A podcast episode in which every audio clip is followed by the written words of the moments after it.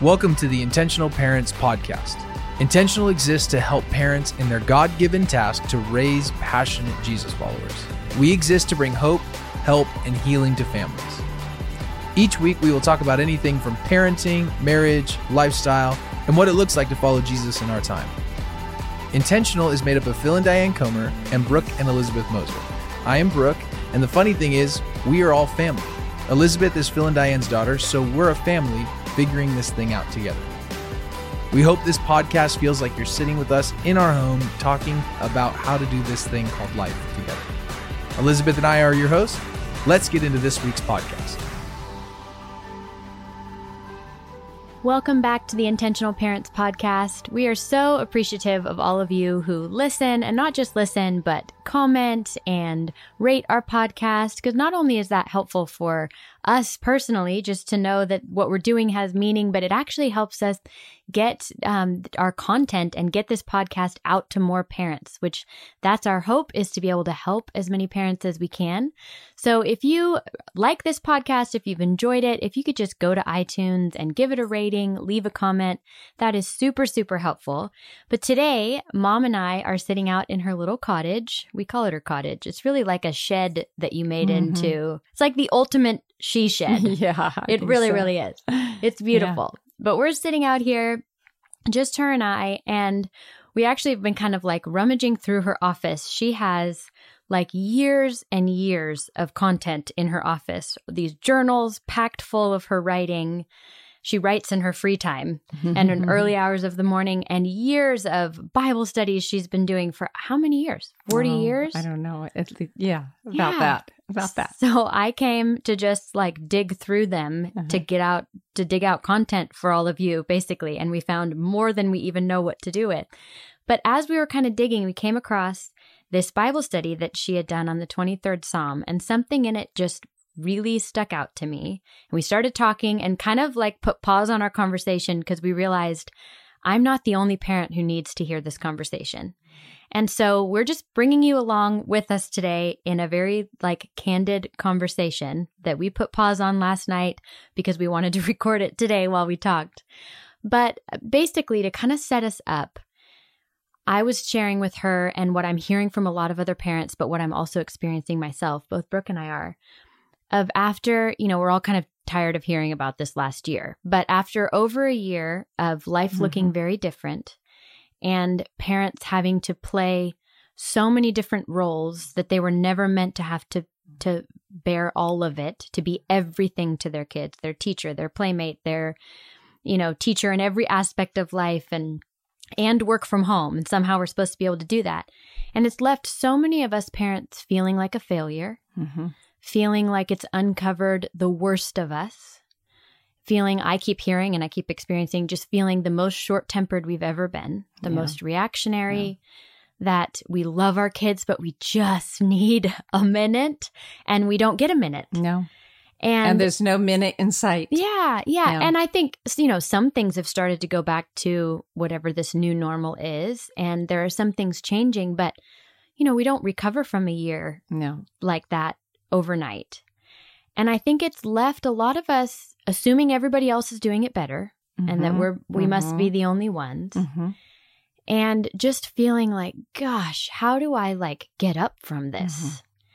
And so we came across this study on the 23rd Psalm about what it actually means for God to restore us. And I just feel like, it just felt like this is a timely moment for all of us parents to hear this. So Mom, would you just take it away from there? Tell us how to not feel like total failures. Well, I think number one, the very first off, you have to realize we are total failures. And I know that's just counterintuitive. That's not what anybody wants to hear. But the sooner we get to the point where we say, I can't do this. I'm not really capable of being a good mom, a good dad all the time. I have my moments, but all in all, I'm just as broken as anybody else. You know, I just did this study for school, and then for a teaching I did last week on flourishing, and it's on the Beatitudes. And it's so interesting that the Beatitude starts with the person who you really want to see restored to a flourishing place starts with not do all these fun things to make yourself feel better. And it starts with recognizing that we are poor in spirit. So very first, I think when I hear a parent say, I'm floundering, I'm not doing well, I think, oh yes, they're already there. They're more than halfway there, because Jesus sees that poverty of your spirit as you're crying out to him. And he says, yes, the kingdom of God is what I'm going to give you as a result, which is my presence with you in a felt, practical way. Now, can you unpack for us, I think we've all heard that, poor in spirit, but what does that actually mean? Okay, it's so simple. It means saying, I'm a mess and I know it. And my very best efforts are not getting me where I need to get. Yeah.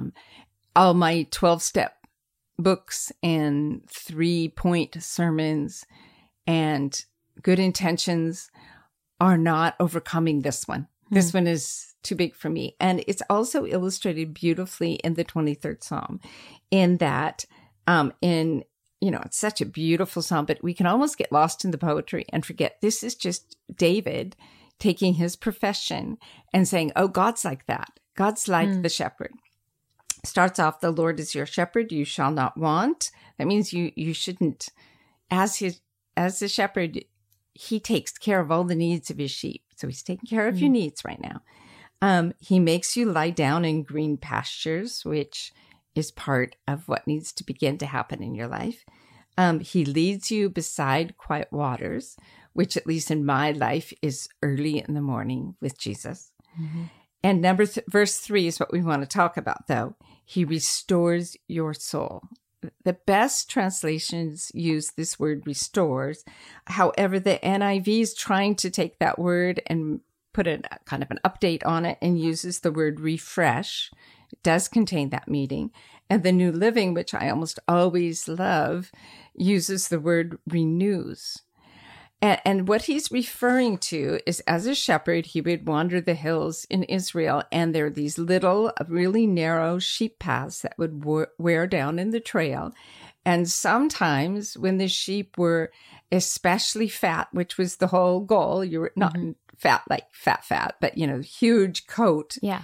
And they take on a really cumbersome state because they've got these skinny little legs and very small feet. And so either from their own mistake, because sheep are actually quite stupid, or because another sheep came alongside and was aggressively pushing him out of the way, or just life circumstances. The path got hard, which is where we are right now. The path, we went through and still are in, a really hard stretch of the journey, of the trail. Yeah. And so the sheep would inevitably fall over. And then try so hard to right itself up, but then even end up rolling on its back and being unable to get itself back up again because of their funny shape. They're just not capable. It's in that state, when the sheep is on its back, waving its little feet, that is a poor in spirit state. He can't get over. He needs help. That's all poor in spirit really means. That imagery, because I think so many of us, when we feel poor in spirit, when we feel like we can't get up, so often our first response is try harder. Yes. Well, I just need to structure my time better. I need to just spend more time with the Lord. I'm not doing a good job with that. Yes. All well-meaning things. Yeah. Yes, read the productivity books, do all those things. I know for at least myself, and I don't think I'm the only one, my first go-to when I recognize I'm poor in spirit is not, I need to bring this to Jesus, and I am a total failure, and that's okay. He's going to meet me right there. He already knows I am. It's, I need to work harder, clean myself up. And when that doesn't work, then I need to make sure I bring God into it. It's not conscious. I'm not consciously doing that. And worse, we're mean to ourselves in the process. Yeah. You start scolding yourself. If only I should have. Yeah. Again, I did that again. I mean, we're brutally judgmental. Yeah. towards ourselves, thinking that somehow that will make us better people. And it just doesn't. It just makes us turn around and be judgmental towards others. Mm-hmm. But here is this sheep, little feet waving, and the harder it tries, honestly, this is the understanding of the biology of a sheep.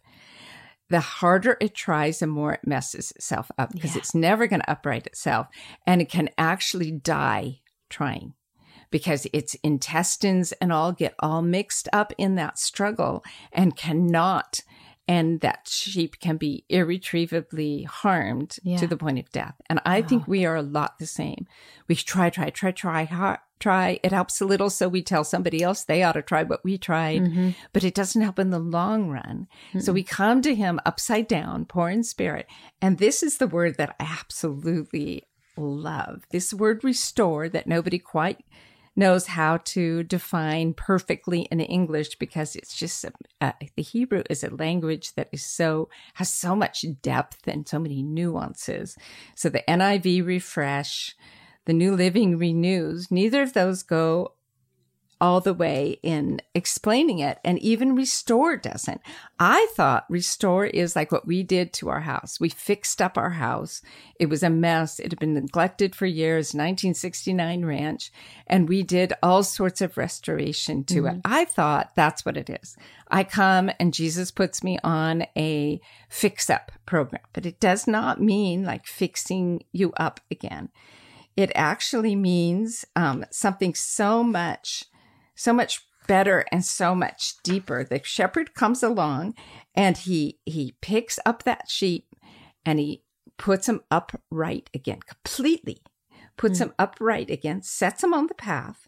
Now, what I found really interesting, if the sheep has really hurt itself in the process, been hurt, or also hurt itself by just struggling and whining and bleeding like we just do, sometimes the shepherd will refuse to let it go. The sheep just has to stand there a minute, lest he let this sheep go and the sheep on the very first step stumbles all over again, and the whole thing is repeated. What that tells me is that restoration is time-consuming. It takes time. It requires some halting in some areas of your life. Life as usual is not going to work when a parent or a person is in that floundering state. And that's okay. Don't struggle against the shepherd during that period. And I know this sounds very conceptual. So Elizabeth, I know you'll make us be more practical, but I think there's not a one of us right now that honestly can say, I'm completely in a great spot. Yeah. I'm ready to lead the whole group of sheep. And even if we were, there's a whole group of sheep that are floundering and hurting and falling over and stumbling. And first of all, we recognize that we're poor in spirit, not in a defeated way, but in a beautiful way of we have this shepherd who says, oh, that's exactly why I came, not to enhance your self-help program, but to be everything that you need me to be. Yeah. So we spend lots of time with him. We don't have time, but we spend it anyway. We change things up. Like, for instance, for me, that means learning to get up earlier and earlier, which is not a huge problem. I'm a morning person. But I heard of a lead. Well, I'm going to be honest. It was my son, John Mark, said he was struggling this year, like all the rest of us have, and every pastor has. And he's always had a habit of getting up earlier, but he's not a morning person. Mm-hmm. So he committed himself to getting up an hour even earlier, which means that at nighttime, you don't have those free hours. Yeah. You know, you're not watching a TV program. You're not catching up on Netflix. You're not doing anything but going to bed earlier, because you say, I am in such a place of poverty of spirit. I'm going to do what it takes. And all it really takes is me bringing myself to the Father, where he can pour into me to restore my soul. Yeah. And I think I think even it being conceptual is good, because I think, like what I said, so often we jump to, well, what do I need to do? What do I need to change? Yes. What do I need to try harder with? And I think if we can just stop and first say, I'm a mess. Yes. And I'm not doing well after this year, or my kids are not doing well, or my marriage isn't doing well. And how often we're trying to not sit in that pain Yeah. Because then we want to fix it, and we know that we can't change it overnight. That so often we're not even just pausing to say, yeah, this is where I actually am. Yes. We're so focused on where we wish we were, right? Where we think everybody else is. And we want to jump to the first step. Yeah. And I want you to know, I'm not saying getting up and spending time with Jesus is the first step. Yeah. I'm saying it's not a step at all. It's a recognition of I must have him. And if he's my shepherd, he's going to tell me what I need to do. Yeah. Because sometimes what you need to do is go apologize to a bunch of people and confess your sin to one another and be free of the burden of shame. Yeah. Put it behind you and say, okay, I am now, I've died to that. I'm now resurrected. And sometimes it's that. Sometimes it's you need to stop trying to be everybody's savior and putting the whole pressure on yourself that if I don't do all the things, if I don't do everything I wish I could do, if I'm not the ideal mom or dad, mm-hmm. then my kids are not going to grow up and love Jesus. Yeah. And that is just wrong. It's not true. All we can do is help our children get to a place where they want Jesus. Yeah. And not, it's rarely because we did everything right. It's because we, along with them, stumbled and recognized it. And Jesus gave us wisdom and we applied that, and they're the beneficiaries of that. Mm-hmm. But we can't control COVID. We can't control the job market. We can't control the housing market, all the things that are making life difficult for people. And nor can we control the changes that are happening in our schools, the identity issues that kids are bringing in with them. I mean, we're just raising our children in a real tricky time. Mm-hmm. So coming to Jesus is about saying, okay, Lord, what is the need of my soul? You look inside of me. Mm-hmm. I think I need to try harder and get better organized or work harder or later or longer. Mm-hmm. What do you think? You know, I've had so many of those kind of sessions alone with God where he has just poured his love into me. I like you as you are. Mm. I don't really need you to be organized like so-and-so. I made her for a purpose. I made you for a different purpose. Mm. What I really want is for you to go on a worship walk with me today. You can bring your kids. And you spend that entire time just relishing the beauty that I made you to connect to. Hmm. And for me, as being maybe a more intuitive, a little bit more random, I have to fight the resistance to be a little bit more organized, thinking that that's the answer to everything. I have to allow myself to be me. And it's in my times with Jesus that I'm reminded that he absolutely loves the way he made me.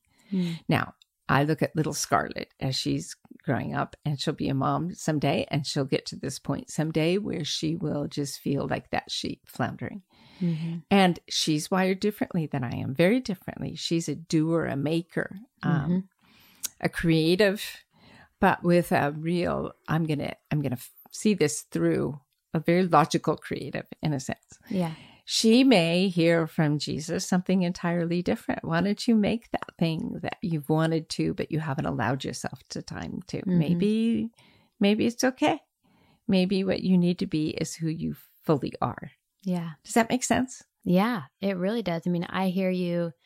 I mean, to me, the word that has been huge for me this year, and I think I hear you saying, is really acceptance. Yeah. Accepting the fact that you can't fix it and do it all, that it's not about you, it's about him, accepting where you actually are, not where you wish you are, and really like sitting with him and accepting what it is he asked you to actually do. Mm-hmm. Because I think there are, you know, for some people, you know, I think we all process things differently. Some people process by just doing. Some people, when they're not doing well, they do nothing. Yeah. And they need to do a little bit of something. Yes.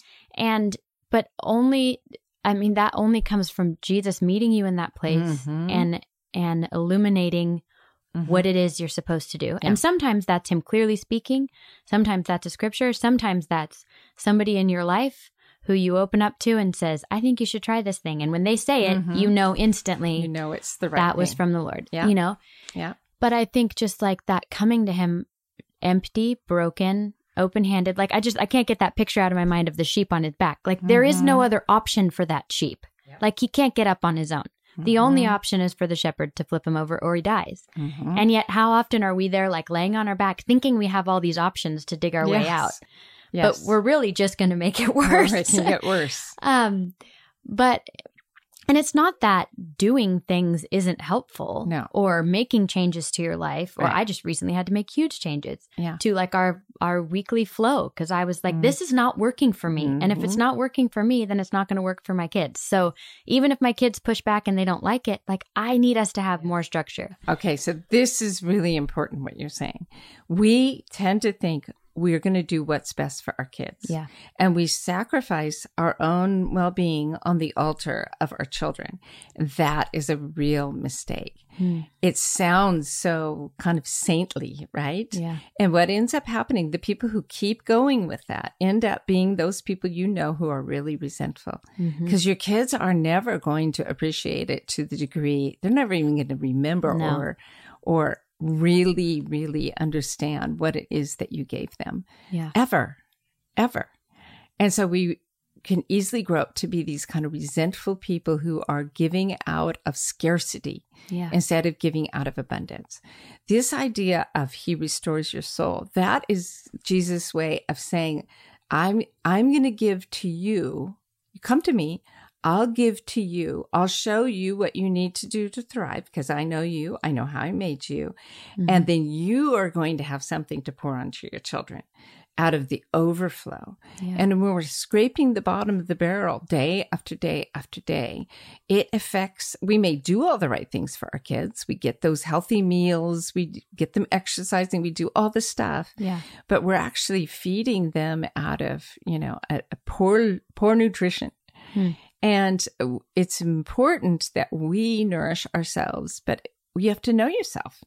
I mean, like sometimes you don't, if we don't know ourselves, and who knows us better than the one who created us. If we don't know ourselves, we don't know even some of the seemingly unspiritual, just practical ways that we get restored. I was reading this story because of this Psalm 23 is kind of rooted in Second Chronicles and the story of when Nathan confronts David over his adulterous sin with Bathsheba. And it's a long, involved story.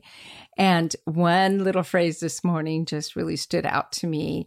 There's all this stuff David does. He confesses, he repents, he mourns, you know, he laments what he did.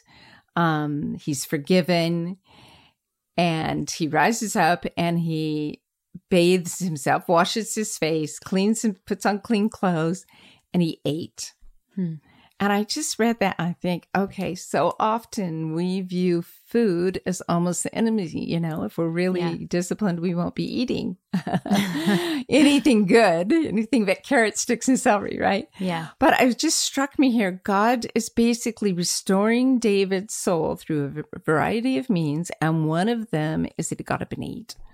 Sometimes what we need to do, I mean, you can take that metaphorically, but sometimes you can take it practically. Well, no, I think showered, put on clean clothes. Like how many of us parents just need to, are thinking of moms. Take a shower, put real clothes on. Little makeup on. Lipstick. And eat a good meal or go buy a good meal or, you know, and sometimes it's just those little tiny things that are the first step in being able to think a little more clearly. And get out of the pit of self-pity, honestly, that at least maybe I'm alone in this, but I fall into real fast when I'm over-sacrificing myself to some sort of an ideal. So I would just like to say to moms right now, if you are showing up day after day after day, and you are doing all that you can, you're not going to do it perfectly, to bring yourself to Jesus so that he can be the restorer of your soul. And you're getting up another day to do it again. That is amazing. After a year like this, you have not left. You have not withdrawn. You have not turned into this completely selfish person who's only thinking of herself or himself. For you men who are the bread earners, you're getting up and you're doing the job you don't like again. Not because it's satisfying, not because you feel like you're making a difference in the world, but simply because you need to pay the bills for your family. I just want to applaud you right now. That's heroic. Yeah. That's just heroic. Or for the moms who have had to work full time from home. Yes. And somehow had to figure out how to do that yes. with your spouse. Both of you work yes. and have young kids at home and get them educated. Yes. I mean, that's doubly heroic.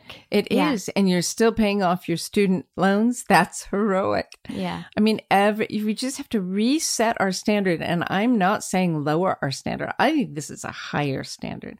You as a parent will at some point really hand off the soul of your child to Jesus. I mean, it's always his, but he's actually delegated for at least a few short years your child's soul to you. And you're saying, what's more important than anything else is caring for the soul of my child. And I can't do that out of the bottom of the barrel. Mm-hmm. I have to care for my own soul. So I'm doing it not because I'm selfish, but because I need to be giving out of a place of abundance. Someday your child is going to be accountable for his or her own soul, and then they bring their soul to Jesus. But for a few years, it's really mom and dad. And that you're showing up. No, your windows might not get washed this year at all. You're just going to have to throw away a bunch of socks because you're not going to match the socks. You got to start all over. I mean, just think of all the stuff that we do. There are times in our lives like this where we have to just say, okay, I'll get to that in a year or two or so. Mm-hmm. And there, that's where I'm in my life. My life is not complicated by children anymore. Okay. My cupboards are mostly neat and tidy and stay that way. I'm the only one who messes up my cupboards, and I do that pretty regularly. All the things that I thought were so important. We used to make Christmas cookies at Christmas, and I'd make I don't even really like doing it. I don't like baking because it requires that you have your total head in the game at the time, My mind is always wandering all over the place. So I'd make a dozen different kinds of Christmas cookies. Was that really doing something good for my children? Or was that me trying to live up to the standards of others and putting myself in a place where my soul was leaching out of me and I didn't have the love? I should have just bought a dozen cookies, Yeah. They would have tasted better. We would have thought it was great. We loved store-bought cookies. Exactly. And it brings me to Philippians 2, because we read it backwards sometimes. In verse 2, you all know this, in chapter 2, verse 3, he's talking about, by the way, in verse 1 and 2, about just unity in the church. But, our home mm-hmm. is a microcosm of church, and we are each the church as mm-hmm. well. So in verse 2, don't be selfish. Okay, now we all feel really guilty. Don't live to make a good impression on others. Wow. Be humble, thinking of others as better than yourselves. Okay, so that sounds terrible. Don't think, in verse 4, only, this is explaining the phrase before, don't think only about your own affairs, but be interested in others too and what they are doing. Basically, then it goes on to explain how Jesus did that for us. He is not saying, don't think about yourself. Yeah. Don't take care of yourself. He's saying, what ends up happening is when we're totally depleted, we become really selfish because we're just drowning. Mm-hmm. And so he said, don't just think about yourself, think about others too, and be interested in what they're doing. But that comes out of overflow, mm-hmm. not out of scarcity. Yeah. Which I think, the concept of margin. Yeah. I think for a lot of years of just, feeling like I'm drowning, as a mom, when I hear that, I feel pressure, and mm-hmm. I feel like, well, I've already taken everything off the list that I can, that I feel like it's even possible for me to let go of. But I was talking to an older woman the other day, and she was pointing out, Elizabeth, you have zero margin in mm-hmm. your life. And she explained it she was kind of helping us through. We're just in a really intense season with one of our kids medically, and she was saying, right now you need to, and she kind of held out her hands, and one hand higher mm-hmm. and she said, and one hand lower, and she said, you need to, anything in her kind of lower hand, she said, anything that can be let go of, mm-hmm. and then she pointed at her higher hand and said, I'm just trying to give you the visual picture here, said, anything you can let go of that doesn't make the whole family go backwards mm-hmm. needs to be let go. Mm-hmm. And if it's something that would make the family go backwards, or your child who's struggling right now, if it would make them go backwards, then you can't let it go. You have to do that. But anything that wouldn't actually make your family just plummet, you got to let go of for right. Mm-hmm. And she said, not forever. You're not. And she said, don't use the word let go. You're putting a pause on. Yes. This is good. And I feel like that imagery for me was like, and just weighing everything under, if I let go of this, if I put a pause on this, mm-hmm. will the whole family fall apart? Mm-hmm. And I think I'm add to it, will I fall apart? Mm-hmm. Mm-hmm. And that was really freeing to me to recognize, oh, okay, there actually are some things that I had put in that I can't let go of. Mm-hmm. I can't say no to. Mm-hmm. For instance, Birdie's in a special education preschool. There's 4 weeks left. It's 2 days a week, right in the middle of Sloan's nap time. It's only 2 hours. There's not really time to go and come home. It's super inconvenient. And we're in this mm-hmm. High stress time. And Brooke has been saying, does she have to finish out the year? Mm-hmm. And I immediately get angry. Yeah. And yes, she does. She has to. We committed. It's responsible. Yeah. But it just caused me to take a minute and and she said, you have to just put everything on the table and then run it through that lens. Yes. And that was so helpful to me to recognize, okay, will Birdie developmentally go backwards if she misses the last 4 weeks of this 2 hours twice a week? No, she's doing great. Yeah. She will be totally fine missing the last 4 weeks. And then I don't have to spend 4 weeks driving back and forth and trying to figure out how Sloan's going to take a nap and, you know, making sure we're done with homeschool by the time I have to leave. Which is such a silly, small thing, but has been a stressor that doesn't have to be there. And those silly, small things really add up, whether it's the making the Christmas cookies and saying, no, we're going to buy them mm-hmm. or... Because what you have to have for margin, the point of margin is that you have time to fill up. Yeah. Maybe an evening out walking like we did last night. We went to, there's a couple miles from here, there's one of those really beautiful outdoor malls. And we stepped into Madewell, looked at some things there. And then we met Pops out. He had the kids. And we all sat around and had hamburgers and French fries. Mm-hmm. You know, if you don't have any margin, you don't get those refresh moments. No. And you have to make room in your life because you do not want to be that sheep on your back, floundering and flailing forever. So you need margin in your life to just have some fun, to do what you love. I'm an introvert. Usually that means time alone, but sometimes like last night, I needed my family around me and the joy that they bring. So whatever, I don't know what, you know, Elizabeth, you actually did something recently that I think you should just talk about that Brooke gave you for Mother's Day. Oh, this is probably actually good to talk about because I had to process some things while I was doing it. So I am like my mom, total introvert, and live in a house full of mostly extroverts and we have 6 people in our family and now a dog. So it's just introverted time is slim to none. And so it's been probably twice a year, he will book me a hotel room for me to just have a night by myself. It's been the last 2 years, it's been for Mother's Day. Mm-hmm. And then I do it at the end of the summer to plan our homeschool year because planning is fun to me. Yeah, I'm one of those types. But I was sitting there feeling guilty, honestly, feeling am I sending my kids the message that what I want for Mother's Day is to not be with them? And, you know, my mind just starts spinning of I need to make sure they know that I want to be with them. But I stopped myself and took a minute to just accept where I am this year. Yeah. And to recognize this is not where I don't want to be in the place where I'm in that desperate need of a night away. Mm-hmm. But that actually is where I am. Mm-hmm. Acceptance. Yeah. And I can still reassure my kids that I want to be with them. They know I want to be with them. Mm-hmm. Even last night when we were walking, we had taken 2 cars and we were Scarlett was trying to decide if she was going to go with me or with Pops. Pops is way more fun. And she she was going to go with me, and then she changed her mind, and Dad said, oh, you're going to leave your mom all by herself. And Scarlett goes, Mom's an introvert. She loves to have time alone. She'll be fine. Mm-hmm. But she said it all joyfully and not judgmentally, not, well, Mom loves to be away from us. Yeah. Just like my mom knows, I know what my mom is like. Of communicating.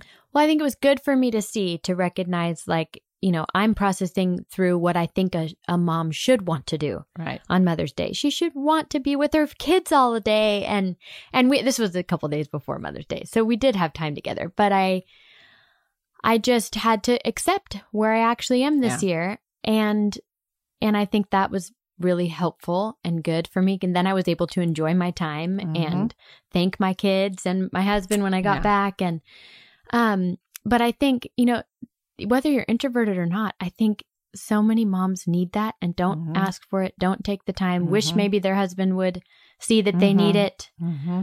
And I think it's so simple. It's so small. Like just whatever it is for you. And you might not be able to get away in a hotel. Mm-hmm.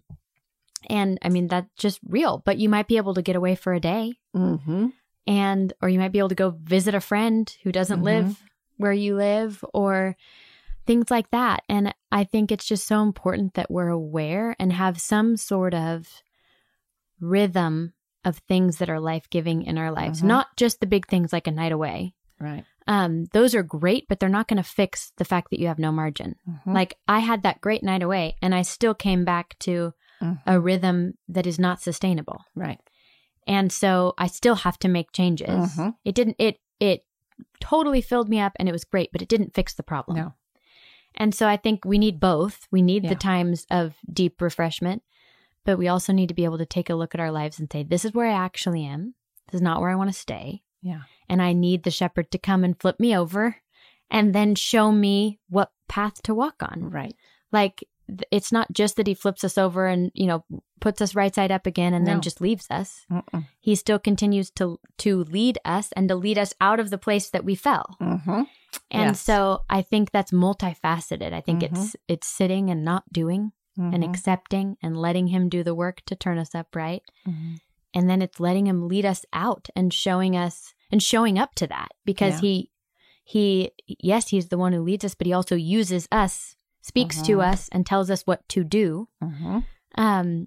And I think, I just think we have to have that full picture in mind. And this is really what many of the spiritual, most, if not all of the spiritual practices, or some people call spiritual disciplines, are about. They're number one, they are bringing our own souls close to God so that he can do the work in us, and opening them up to God so that he can actually do the work in us. And number two, they are his way of restoring our soul, honestly, whether it's silence and solitude, or time in the Word in the morning and study of the Word, or showing up on Sunday, whether you're not just watching it on video, if you have any choice, but actually being there in the presence of God's people in the middle of the church.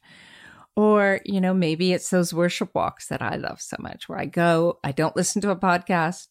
I just go with my eyes wide open to the beauty of God in his creation. And I live in this beautiful forested area. So just steps from my house is complete forest, and there's coyotes and rabbits and squirrels and all sorts of birds. And on the lake, there's a bald eagle. And my soul is restored by disciplining myself to make time to get out and go on that walk and only worship Jesus. Don't be productive. I'm not going to exercise.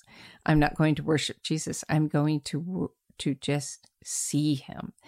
And my soul is restored. And then some of you need to be reminded that you will never fully satisfy your children. You'll never say yes enough. You'll never be attentive enough. You'll never be creative enough. You'll never be fun enough.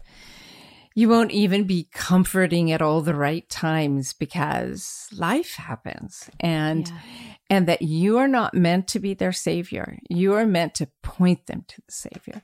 And even when you are not meeting their needs and they're letting you know your inadequacies, either when they're young by whining at you constantly, or they get older and they're in your face, or or they're older still and they are taking an honest look about you as a mom or a dad and saying, oh, you came up short in some areas that you were largely ignorant in, or because you didn't bother.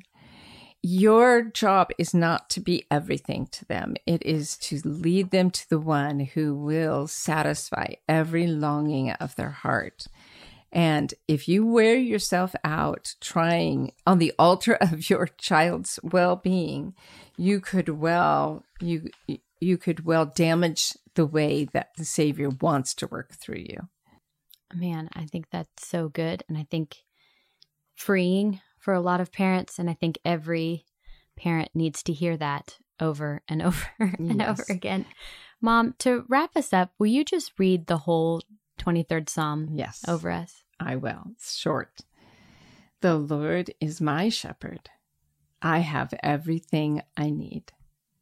He lets me rest in green meadows. He leads me beside peaceful streams. He restores my soul. He guides me along right paths, bringing honor to his name. Even when I walk through the dark valley of death, I will not be afraid, for you are close beside me. Your rod and your staff protect and comfort me. You prepare a feast for me in the presence of my enemies. You welcome me as a guest, anointing my head with oil. My cup overflows with blessings. Surely your goodness and unfailing love will pursue me all the days of my life, and I will live in the house of the Lord forever. Thank you for listening to today's podcast. If this podcast has blessed you in any way, here's a few ways that you can partner with us in this ministry. First is to give. Intentional Parents is a nonprofit, and we rely on the generous giving of our partners. So please head over to our website, intentionalparents.org/give, if you would like to become one of our partners through giving. Second is to share it. If this has at all been helpful to you, we encourage you to share it with your friends, your family, and those that you know would be blessed by it. Third is to follow us on social media platforms, Instagram, Twitter, Facebook. You can find us on Instagram at intentional_parents. And lastly, if you would head over to iTunes if you enjoyed today's episode and leave a review on iTunes, this helps us bring more hope, help, and healing for families.